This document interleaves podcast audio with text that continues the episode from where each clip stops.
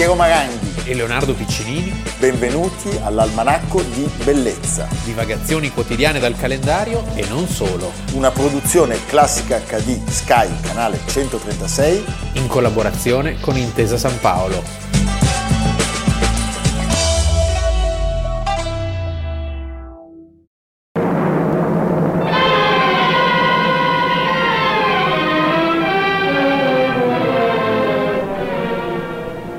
August 1945. After 80 years of colonial rule and four years of Japanese occupation, a new surge for independence sweeps French Indochina.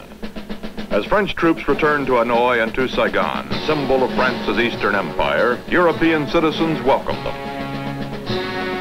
But many Vietnamese support a new nationalist government that claims most of Indochina. At the head of it, a hero of wartime resistance, Ho Chi Minh. At 55, Ho has become a legend. A communist, although many of his followers are not, Ho, trained in Moscow, educated in Paris, follows a pure nationalist line. He tells the French, we want to govern ourselves, but we need your engineers and your capital. In March 1946, France recognizes Ho's Republic of Vietnam. Almanacco di Bellezza, 19 maggio, Leonardo Piccinini. Piero Maranghi. Avete riconosciuto il personaggio. Nguyen Sin Kung, meglio noto con lo pseudonimo Ho Chi Minh, Sì, lo zio O. lo zio Ho, nasce nella cittadina di Aong Tru, Sei stato? Sì, più volte. Eh, ho mangiato delle cose buonissime. Solo il cibo eh, popola la mia vita e i miei desideri, caro Leonardo. Niente altro. Non ci avete mandato niente. Noi aspettavamo dopo il lardo. Per l'arte ci pazzesco. eravamo illusi. Invece zero. Lui nasce il 19 maggio 1890. Parleremo di cibo parlando di Ho Chi Minh perché in una parte della sua Ah, vita sì, sì, ha sì. fatto il coco, il sottococo. Ha fatto di tutto, eh? un uomo che non si perdeva Mamma mai mia, d'animo. Una, una tenacia, eh? una determinazione. Mi ricorda un po' un altro. Non il timoniere. No, Deng. Deng, Deng. Deng. Deng. Senti, allora, il padre, Nguyen Sin Sak, è un funzionario governativo Sì. che trasmette al figlio la sua passione per- e lo studio per il confucianesimo e anche per la causa anticolonialista perché è- il padre era un patriota e quindi il colonialismo intollerabile, devo dire, dei francesi avrebbe poi fatto i suoi effetti. Eh? Non solo Lino Bianco. No, proprio no. Allora, eh, questo coinvolgimento, eh, cosa succede? Ha come conseguenza l'arresto del padre per abuso di potere e la, la- la- la situazione, immaginatevi, eh, precarissima di tutta la famiglia. Del giovane Nguyen. eh, del giovane Ho Chi Minh. Sì. eh. Nguyen aveva ricevuto un'educazione francese. Francese, parlavano il francese da Dio. sì, molto bene. Eh. Eh, e eh, aveva studiato la storia, la letteratura e per questo a un certo punto prende una scelta Andiamo a vedere com'è sta Francia. coraggiosa e fondamentale poi per il Certo. suo percorso, Sì. perché si imbarca, lascia il Vietnam come aiuto cuoco su un piroscafo e arriva a Marsiglia, Marseille. Marseille, dove anche lì ha detto alle pulizie, cameriere, però nel frattempo lui va in biblioteca, Una studia, approfondisce e guarda la società occidentale. Fa domanda per essere ammesso all'École coloniale, dove però Manca una firma. manca la firma, sì, Sì. eh, del, del- Manca governatore manca generale dell'Indocina e quindi viene rifiutato. La cosa che lo colpisce in questi anni, che sarà la base poi di tutto il suo percorso politico e di lotta, È come la differenza no? tra, tra quello che succedeva in Francia e quello che succedeva nelle colonie. Cioè in Francia erano tutti splendidi e facevano una vita dolce e rilassata. dolce, diffusa e rilassata. Nelle colonie, frusta, giù con la frusta. La violenza esibita dai, dai francesi nelle colonie diventa per lui sempre di più insopportabile. È per quello che facevano la vita rilassata in Francia. Sì. Perché c'erano le colonie. C'era una, eh, e Marguerite Duras ci racconta, Racconta bene questa una, atmosfera. diga, nel- una Sì. diga sul Pacifico eh, quando appunto lei rende un tributo accorato ai vietnamiti. Lei vede questa situazione di, di, di, di infamie di, e trattamento inumano della popolazione. Parliamo di gente che moriva Schiavitù. per... Sì, e di gente che periva per dissenteria o denutrizione, cioè, una cosa allucinante, Certo. eh, iniqua e crudele. Tra il 1911 e il 1919 lui gira il mondo, va negli Stati Uniti, va in Inghilterra, va in Francia Un e po' un Gandhi. è un Gandhi e Sì. si rende ancora più conto che ogni nazione occidentale ha le sue vittime. Certo, Eh, sì, sì. I neri negli Sì, Stati gli Uniti, indiani. gli indiani e gli irlandesi in Inghilterra, gli, gli asiatici in Francia. E in Francia si torna e si incomincia a fare attività politica a sostegno dei movimenti per l'indipendenza eh, del Vietnam e movimenti più genericamente anticolonialisti. Nel 16 viene destituito l'imperatore del Vietnam. eh, Dui Tan perché aveva sostenuto dei tentativi di insurrezione Sì. Che non erano evidentemente tollerabili. No. Nel 17 vede cosa succede col treno blindato, Eh, lui pensa che cioè la, caduta dello zar. Lui pensa che sia l'occasione buona, quella della rivoluzione d'ottobre, che diciamo che il comunismo possa essere il momento di svolta per questa, per questa situazione. In fondo Bravo. lo sarebbe stato, però insomma a che prezzo diciamo? Ecco, a che prezzo e con che tempi? E con che tempi? eh? Tant'è che lui che era iscritto al Partito Socialista Francese abbandona il partito Certo. e aderisce alla terza internazionale, sente fortissimo questo richiamo. Sì, tra l'altro ricordiamo che nel 19 lui si mette in mostra pubblicamente, insomma, pubblicamente tra virgolette per la prima volta, perché manda una lettera firmandosi Nguyen O a Woodrow Wilson eh, perché, Presidente degli perché si è aperta la conferenza di Versailles e lo, lo- lo sollecita a prendere coscienza dei problemi del Vietnam ed è, ed è quindi la- la- il primo banco di prova della sua esperienza politica. ed è anche tra i fondatori, insieme all'amico Marcel Cachin, del Partito Comunista Francese, 1920, un anno prima del nostro. Этот конгресс стал политической школой для революционных рабочих всего мира, школой стратегии, тактики и организации коммунистического движения.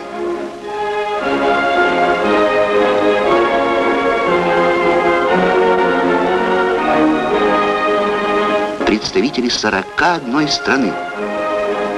Были здесь и американец Джон Рид, и француз Марсель Кашен, и немецкая коммунистка Клара Цеткин. Ради чего стремились они сюда, через моря и океаны, многие тайком под чужими именами, с опасностью для жизни? Ради того, чтобы вместе с Лениным определить задачи коммунистов пролетарской революции, нацелить Компартии на завоевание большинства в массах. Nel 23 va a Mosca e Sì. diventa col- collaboratore del Comintern eh, per l'estremo oriente, studia, È il compagno Nguyen. sì, studia all'Università Comunista dei Lavoratori e si, si- si- si occupa di studiare, di approfondire eh, l'importanza che le risorse dei paesi colonizzati hanno nell'economia dei colonizzatori. Certo. Beh, e quanti trotskisti si potevano far fuori? Eh, Anche- certo. È aggregato alla missione russa a Canton nel 24, fonda lui l'associazione comunista vietnamita, poi sappiamo che con la rottura tra la, la- la parte comunista cinese e Chiang Kai-shek, anche lui eh, viene prima arrestato e poi è costretto a Tornare a a Mosca. telare a Mosca. Sappiamo che nel 31 è a Hong Kong, pensate alla vita di quest'uomo. Sì, perché Eh? è indomito, no? Eh, per cercare di così, di, di sistemare, di sistematizzare tutti questi sforzi dei vari movimenti comunisti del sud-est I asiatico. francesi che l'hanno già preso di mira chiedono che sia estradato. Lui cosa fa allora? Si fa dichiarare morto. E finisce non si sa ben come a Milano. E arriva a Milano, se voi andate Sì, c'è la targa. al ristorante La Pesa dove si mangia molto bene Certo. e dove c'è una bellissima tenutaria che ti accoglie. E questo non è È una secondario. ragazza di una bellezza, Ecco, la proprietaria. Vedi? Eh, c'è la targa di Ho Chi Minh che non si sa bene se abbia fatto il lavapiatti o l'aiuto cuoco. O faceva la cotoletta. Faceva la cotoletta. Sì, buonissima la cotoletta Buonissima, della la, Pesa. la cotoletta della Pesa è pazzesca. Cioè è stato a Milano e ha lavorato in questa casa di ringhiera in Viale Pasubio. Per dire come cambia, come cambia la città. Oggi Sì. una casa lì, via Le Pasubio, diciamo Eh, che... quindi dici c'era Ho Chi Minh, dicono ma no, ma chiamiamo, l'esor- chiamiamo l'esorcista. Senti, dopo 30 anni, nel 1941, è in Vietnam, dapprima organizzando la lotta armata, chiaramente contro chi? Contro i francesi. E poi... Facendo fuori anche lì un po' di trotskisti, Beh, perché certo, c'è sempre perché ci sono cosa, sempre la- questi la- da, da eliminare. mania. E poi, dopo la sconfitta da parte di quest'ultimi, da parte dei giapponesi, contro il nuovo invasore, Il giapponese, il giapponese, con il sostegno di chi in quel momento? degli Stati Uniti. Come sempre. una- eh, Eh. certo. Il nemico del mio nemico è mio amico. È mio amico, per un po', Realpolitik, non c'era ancora Kissinger, ma insomma la, la scena è sempre quella. che si è detto disponibile ad andare in Russia. È meraviglioso. Intervista, l'hai Tra sentita? poco compie cent'anni. No, ha detto io noi lo se- se festeggeremo. me lo chiedono io vado. Noi Gli lo detto, festeggeremo, ma siccome gli perché- americani stanno facendo disastri su disastri, Sì. allora hanno detto scusi, lei non può andare un attimo a Io lo parlare. chiamerei anche ospite dell'almanacco. Sì, Kissinger. certo. Secondo, me, gli- Kissinger e il Procione hanno anche delle sembianze, anche ormai sono abbastanza simili. Hanno anche la stessa pronuncia, ja. Senti, si era appellato a Wilson, adesso si appella a Truman, nella speranza di ottenere l'appoggio degli Stati Uniti per la richiesta di indipendenza. Ma Truman quando vede, mo chi è quel comunista? C'è un altro, eh, figurati gli americani, dai al comunista, e quindi capisce che neanche gli Stati Uniti hanno intenzione di, di- di- di- sostenerlo. A quel punto, dimostrando un grande realismo, decide di rivolgersi ai francesi, cioè sostanzialmente di- dice facciamo un accordo, eh, lasciate eh, che nasca, io sciolgo il Partito Comunista e lasciate che il Vietnam diventi uno Stato autonomo sotto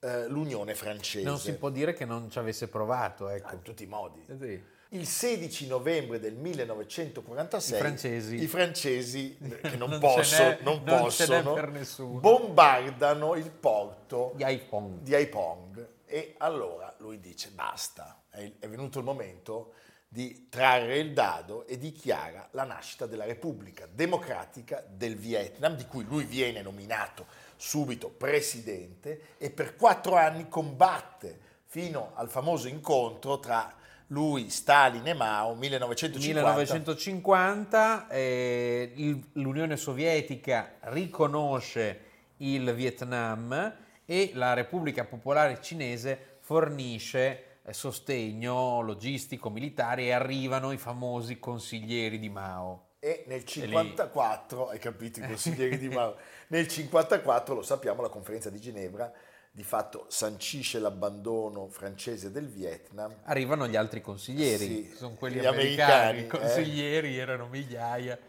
Lui non riuscirà a vedere... Fino ad arrivare poi negli anni 60 al diretto impegno degli americani. Degli americani. Ecco, dobbiamo dire una cosa, che eh, gli americani, come sapete, eh, come abbiamo visto, lasciano Saigon nel 75, dopo il Giappone e la Francia sono il terzo occupante sconfitto da, da Ho Chi Minh Da Ho Chi Minh, sostanzialmente. 30 anni di guerra, 3 milioni di morti, ancora oggi Ho Chi Minh è visto come un eroe dal suo popolo, viene chiamato zio Ho, eh, ha saputo incarnare l'identità del Vietnam, ha saputo anche avere un sentimento di stima da parte di tanti occidentali, perché? Perché per vari motivi, perché aveva un aspetto affabile, poi in realtà sappiamo che insomma Eh eh, l'atmosfera era molto Sì, lunga. aveva a che fare con i peggiori caini del mondo. L'aspetto affabile eh, generava grande simpatia rispetto, non so, a Kim Il-sung, a quello che mh, sarebbe stato chiamato il regime di cemento armato, quello della Corea del Nord, era tutta un'altra storia. E poi dobbiamo anche ricordare che il marciume del regime eh, di Saigon, di Van Thieu, era considerato da tutti insopportabile. In fondo questi mandarini di Hanoi sembrano tutti sorridenti. ma è come i barbutos a Cuba. Ecco. Cioè, sono talmente mostruosi quelli che ci sono prima che vanno benissimo. Hanno generato una simpatia e tutto è andato poi di conseguenza. Lui non diciamo. riesce a vedere la riunificazione perché si spegne il 2 settembre del 1969 nella sua residenza di Hanoi. Il 30 aprile del 75, l'ultimo americano 30 aprile del 75, l'ultimo elicottero americano lascia famosa scena, lascia, Saigon. che oggi si chiama Ho Chi Minh City. Ho Chi Minh City e il suo sogno può dirsi finalmente realizzato.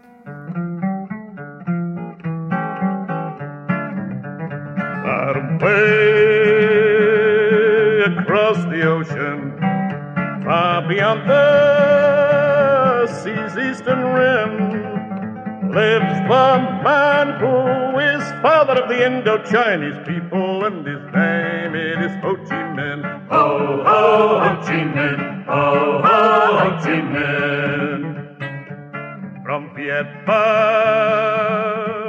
to the Saigon Delta, from the mountains and the plains below. Young and old workers, peasants and the toiling tenant farmers fight for freedom with Uncle Ho. Ho, ho, Ho Chi Minh. Ho, ho, Ho Chi Minh. Ho Chi Minh was a deep sea sailor served his time out on the seven seas. Work and hardship were part of his early education, exploitation his ABC. Oh, oh, Ho Chi Minh, oh, oh, Ho Chi Minh. Ho Chi Minh came back from sailing, and he looked on his native land.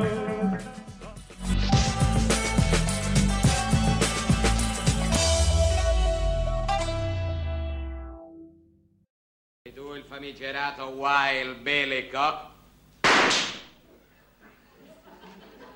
Ma come ci ha finito? Una parte così piccola.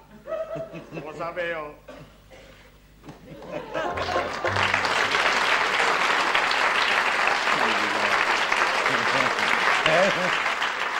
Mi ricordo bene. Ti è piaciuto? Era la, la Peppe, la Peppe. Che la trasmissione che feci io, piccola enciclopedia Panelli.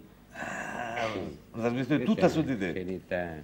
No, Ecco, adesso ti faccio una altri. domanda cattiva. Se non ci fosse Che? stata la televisione, che avresti fatto? Sì? Se non ci fosse stata la televisione. Ah, non lo so, dove? Come mestiere? Sì, come mestiere. Come professione? Credi che avresti Beh, campato lo stesso? Teatro, atletica leggera, lancio del. Ieri e oggi, 1972, stupendo, artigiano, mattatore televisivo, uno dei principali protagonisti del nostro varietà, veramente livelli stratosferici, cultura, cultura stratosferica. Paolo Panelli nasce a Roma il 15 luglio del 1925 E ne parliamo oggi perché? perché il 19 maggio, chiaramente sempre a Roma, non poteva essere No. diversamente, del 1997, lascia questo mondo. Suo padre si chiamava Francesco, la madre era Odetta Pollini, lui si era diplomato all'Istituto Magistrale Oriani a Roma nel febbraio del 44 e subito arriva il L'Accademia concorso. d'Arte Drammatica. Regia, concorso per regia, recitando l'Omo in La domanda di matrimonio di Anton Anton Chekhov. Eh?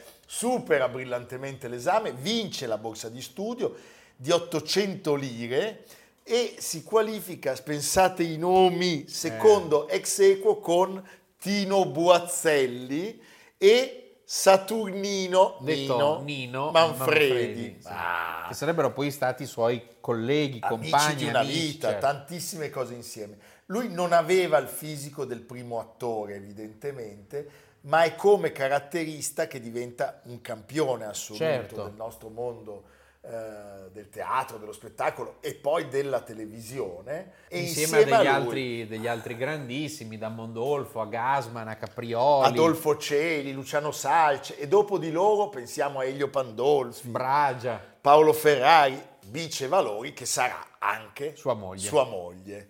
Lui debutta come professionista nel dicembre del 47, anche qui vedete quanta cultura, siamo al Teatro Quirino e ancora Chekhov, Il Giardino dei Ciliegi. E poi inizia la rivista, la rivista che, come dire, è il luogo dei caratteristi macchiettisti di cui lui sarà un esponente di primissimo piano. A lui piace molto il teatro dell'arte in quel periodo. Nasce nel 51 una compagnia Sì. che vede i due amici Boazzelli e Manfredi e Bice Valori, che poi lui sposerà l'anno dopo, arriveranno due figli. Daniele che muore due anni Purtroppo, dopo, sì. purtroppo, e nel 57 nasce Alessandra che fa anche essa l'attrice. Allora, questa compagnia lavora all'Eliseo di Roma e i nomi ancora sono nomi assoluti. I mostri sacri, Edoardo De Filippo, eh, un'esperienza che finisce rapidamente. Poi c'è una partecipazione a un borghese gentiluomo nel 52 con Cesco Baseggio e insomma lui a un certo punto abbandona il teatro colto e si butta nell'avventura della rivista intelligente che poi sarebbe- si sarebbe trasformata nell'avventura televisiva. Beh, pensate a Senza Rete, un nome che ancora oggi fa venire in mente un mondo splendido, un successo popolare che viene subito trasmesso proprio dalla televisione nascente in quegli anni. Poi c'è anche una versione in francese, In nel francese. 55 al Teatro Marigny di Parigi. Pensa, beh, abbiamo un contributo. Io sono qui per chiedere un nuovo decreto legge, una modifica al codice della strada. Chiedo l'abolizione del pedone.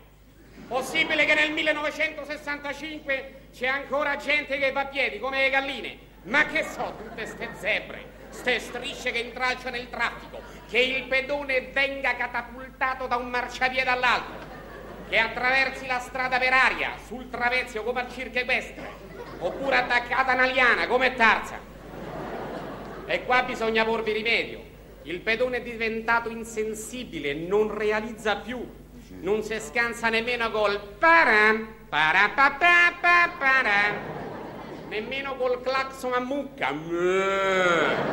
Nel 56 non possono mancare GNG. GNG, Garinei. e Giovannini eh, lo chiamano e lui partecipa a Buonanotte Bettina e poi Adorabile Giulio, un trapezio per l'Isistrata e poi insieme a Manfredi, a un altro nome stupendo, io ero innamorato da bambino di Delia Scala, Delia Scala, Delia Scala stupenda, Sì. Eh, le due fortunatissime edizioni di Canzonissima 1959 e 1960. Pensa l'educazione di quella televisione. Ma tu hai fatto in tempo a vedere la TV in bianco e nero? Sì, Sì. eh, certo, no, io mi ricordo le prove della TV a colori che iniziavano la mattina, perché c'era la televisione a colori ma tu vedevi solo Capodistro e Telemonte Carlo, e c'era questo filmato improbabilissimo girato allo Zoo di Roma, dove c'erano due semiprostitute che venivano filmate con i colori degli animali. No. Una cosa, un- un- un'esperienza che da bambino mi, era- mi aveva molto colpito, perché poi si vedevano a, a colori le televisioni straniere. Ah, Cioè la Svizzera, Capodistria Telemonte Carlo. che bei racconti, Piero. Eh, sì. Eh, Piero. Eh, se volete una sera, chiamatemi che vi ospito e mangiamo il lardo di colonnata. Senti, lui viene premiato col microfono d'argento come miglior personaggio televisivo nel 1960. Capisce Eh, la televisione a un certo punto È il suo diventa, mondo, diventa è predominante, sua passione predominante. sua passione predominante. Io vi dico dei nomi che vi faranno venire in mente cose bellissime. Paolino Zezzè, eh? poi c'è Strarompi, Menelao Strarompi il tassista, Ercolino e soprattutto Cecconi Bruno, Sì, che è una sorta di alter ego che poi si trasforma nel nobile toscano, il nella- cavallerizzo, Sì, sì, sì, sì, e poi c'è Ceccon Brown che è l'astronauta. Beh, fantastico. Altro cavallo di battaglia, le parodie, dove lui, diciamo, eh, sfoggia una cultura pazzesca. Sì, della la cultura classica, grandi elaborazioni, grandi invenzioni, è una macchina di trovate e di genialità. i sottointesi di Panelli. E nella televisione, a differenza del cinema, lui realizza pienamente la sua personale concezione d'attor comico. L'attore di prosa è l'esecutore del pensiero di un altro, diceva proprio Panelli, l'attore comico deve essere soprattutto se stesso. Che se stesso Paolo Panelli, È popolarissimo. popolarissimo. E eh, non solo TV, anche cinema, quindi cinema conseguenza, diciamo, del successo televisivo. Ci sono alcune puntate che devono essere ricordate perché quest'uomo che ha fatto 50 apparizioni al cinema ha girato con dei grandissimi registi. Da Luciano Emmer a Georg Wilhelm Pabst. Pabst, ha Sì. lavorato con Pabst. Allora, Emmer, ricordiamolo, Parigi è sempre Parigi. La voce del silenzio di Pabst, che è un film del 53, Le signore di Turi Vasile e L'assassino 1961 di Elio Petri. Blasetti, insomma, ha lavorato con tanti e, e tutti ce lo ricordiamo nelle sue apparizioni, anche se diciamo la sua cifra rimane quella televisiva. Vediamo l'assassino però. Come ti chiami? Martelli, perché? Martelli. Beh, Ma allora tu sei quello che ha ammazzato la vecchia. Quattro coltellate. Già, è quello della fotografia. che fotografia? Sul giornale, oggi a mezzogiorno, c'era una fotografia grande così. Tu stavi a destra e Casa Bubba a sinistra. Sesso o rapina? Ma vedi dannarsela. Così c'era scritto sul giornale. Comunque, se l'uccisione non è collettiva e se non è avvenuta a scopo di rapina, come ti chiami? Martelli! A Marte. Sei un ragazzo intelligente. Ti conviene confessare. Confessa che ti conviene. Certo. Poi sempre di che eri geloso e che ti metteva le corna. Senti, negli anni 70 si dedica al teatro, sempre con i due GG. Garinei e Giovannini. e Giovannini, mai di sabato signora Lisistrata, niente sesso siamo inglesi, aggiungi un posto a tavola, aggiungi quella un bocca, posto a bocca tavola, ma poi la voce di Panelli.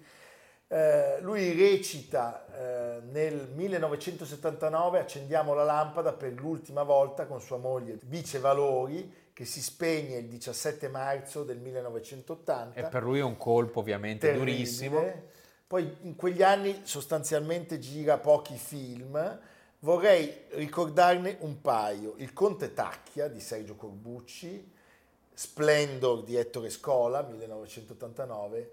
C'è il film Verso Sera dell'Archibugi e poi, E poi straordinario. l'abbiamo citato pochi giorni Sì, fa, In Parenti Serpenti. Mario Monicelli. 1992 dove interpreta il pater no, abbandonato già dai carabiniere i figli spazientiti, indifferenti, cattivi. Allora, quest'uomo, oltre al teatro, al cinema, alla televisione, amava molto la falegnameria, tanto che nell'81 monta come, come scenografo Sì. la Priscatole di Victor Lanoux e eh, purtroppo è il 96 l'anno in cui un'ischemia gli paralizza il braccio destro, appunto muore a Sì, Roma l'anno successivo il 19 maggio del 1997, è sepolto al cimitero Flaminio accanto alla moglie e noi ci congediamo ascoltando che cosa ha detto di lui Gigi Proietti. era stonato Paolo mi ricordo e tutti ci ridevano per cui era difficile formare un accordo quando nel coro c'era pure lui ma non era da coro era un solista e mi sono sempre chiesto come fa e ci riesce solo chi è un artista a trasformare un difetto in qualità Eh, stupendo. Sono ragazzino del bar!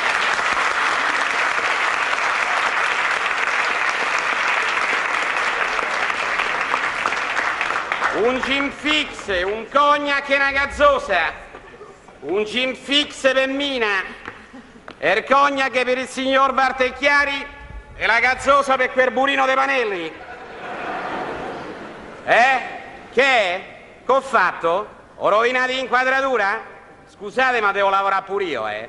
Sono ragazzino del Barder delle Vittorie. Sono 90 anni che faccio il ragazzino, come Walter Chiari. Quando ho cominciato avevo 10 anni, ero alto così. Adesso invece uguale. Stessa altezza, stesso incarico, stesso stipendio. Il guaio mio è che non sono specializzato. Però quando lavoro io hanno preso uno specializzato, al bar dove lavoro io. Ha fatto quattro anni di scuola alberghiera per imparare a mettere la mosca nella sambuca. Gna. Ai tempi miei non c'era la scuola alberghiera. Io nella sambuca la mosca vera ce la mettevo. E che ne sapevo? Acchiappava al volo, scian, là! Eh, abbiate pazienza. Questo è il dramma mio. Il libro è sempre qui, mi raccomando, si può ordinare, si può acquistare, si può lanciare, si può leggere. si può... Non mangiare perché Non ancora. ancora non no, ancora. siamo ancora ridotti così E male. il nostro Leonardo? Mantova. A Mantova il grechetto torna a Mantova. Ah, Chi è il grechetto? La sala del grechetto alla Sormani. Sì, sì. Giovanni Benedetto Castiglione, detto il Grechetto, una mostra dossier a Palazzo Ducale Che mangiava tanta feta. sì, fino al 23 luglio per una nuova acquisizione del Ministero della Che Cultura, un'allegoria della casata Gonzaga Nevers. Ma che meraviglia. Siamo negli anni 60 del 600. Ma guarda che splendore. I Gonzaga Nevers sono, diciamo, l'ultimo, No, ma- ma che- l'ultimo, no? Gli ultimi fuochi, L'ultimo l'ul- fuoco. l'ultimo fuoco di, di Mantova, della corte di Mantova. E- C'era anche Virgilio. Sì, perché poi l'ultimo finirà per fellonia, viene, viene, Cacciato. viene fatto decadere dall'imperatore, se ne va a Venezia con donne, cavalli e soprattutto quadri. Chiamalo Tra scemo. cui questo. Quindi Beh, quei quadro- quadri vengono dispersi dire- sul mercato e Po- ritorna a ma Mantova. posso- possiamo dire che è un quadro meraviglioso, Sì. Leonardo? Dobbiamo però Di che aggiungere- anno data? Eh, anni 60 del 600. Dobbiamo però aggiungere una nota negativa perché lungo il percorso si può vedere un, es- un- un ascensore tremendo No. nello scalone che disegna Pier Marini con Paolo Pozzo per l'appartamento imperiale negli stessi anni della Scala di Milano. insomma. Grazie per l'ascensore. eh. Quindi Di- Io lo chiamerei in questo caso ascensore per il patibolo. Sì. Eh, non si può. Sì. È patibolare. Va bene. Evviva, ci vediamo domani. a domani. Almanacco di bellezza, a cura di Piero Maranghi e Leonardo Piccini. Con Lucia Simioni, Samantha Chiodini, Silvia Corbetta, Jacopo Ghilardotti, Paolo Faroni, Stefano Puppini. Realizzato da Amerigo Daveri, Domenico Catano, Luigi Consolandi, Simone Manganello, Valentino Puppini. Una produzione classica HD, Sky canale 136 in collaborazione con Intesa San Paolo.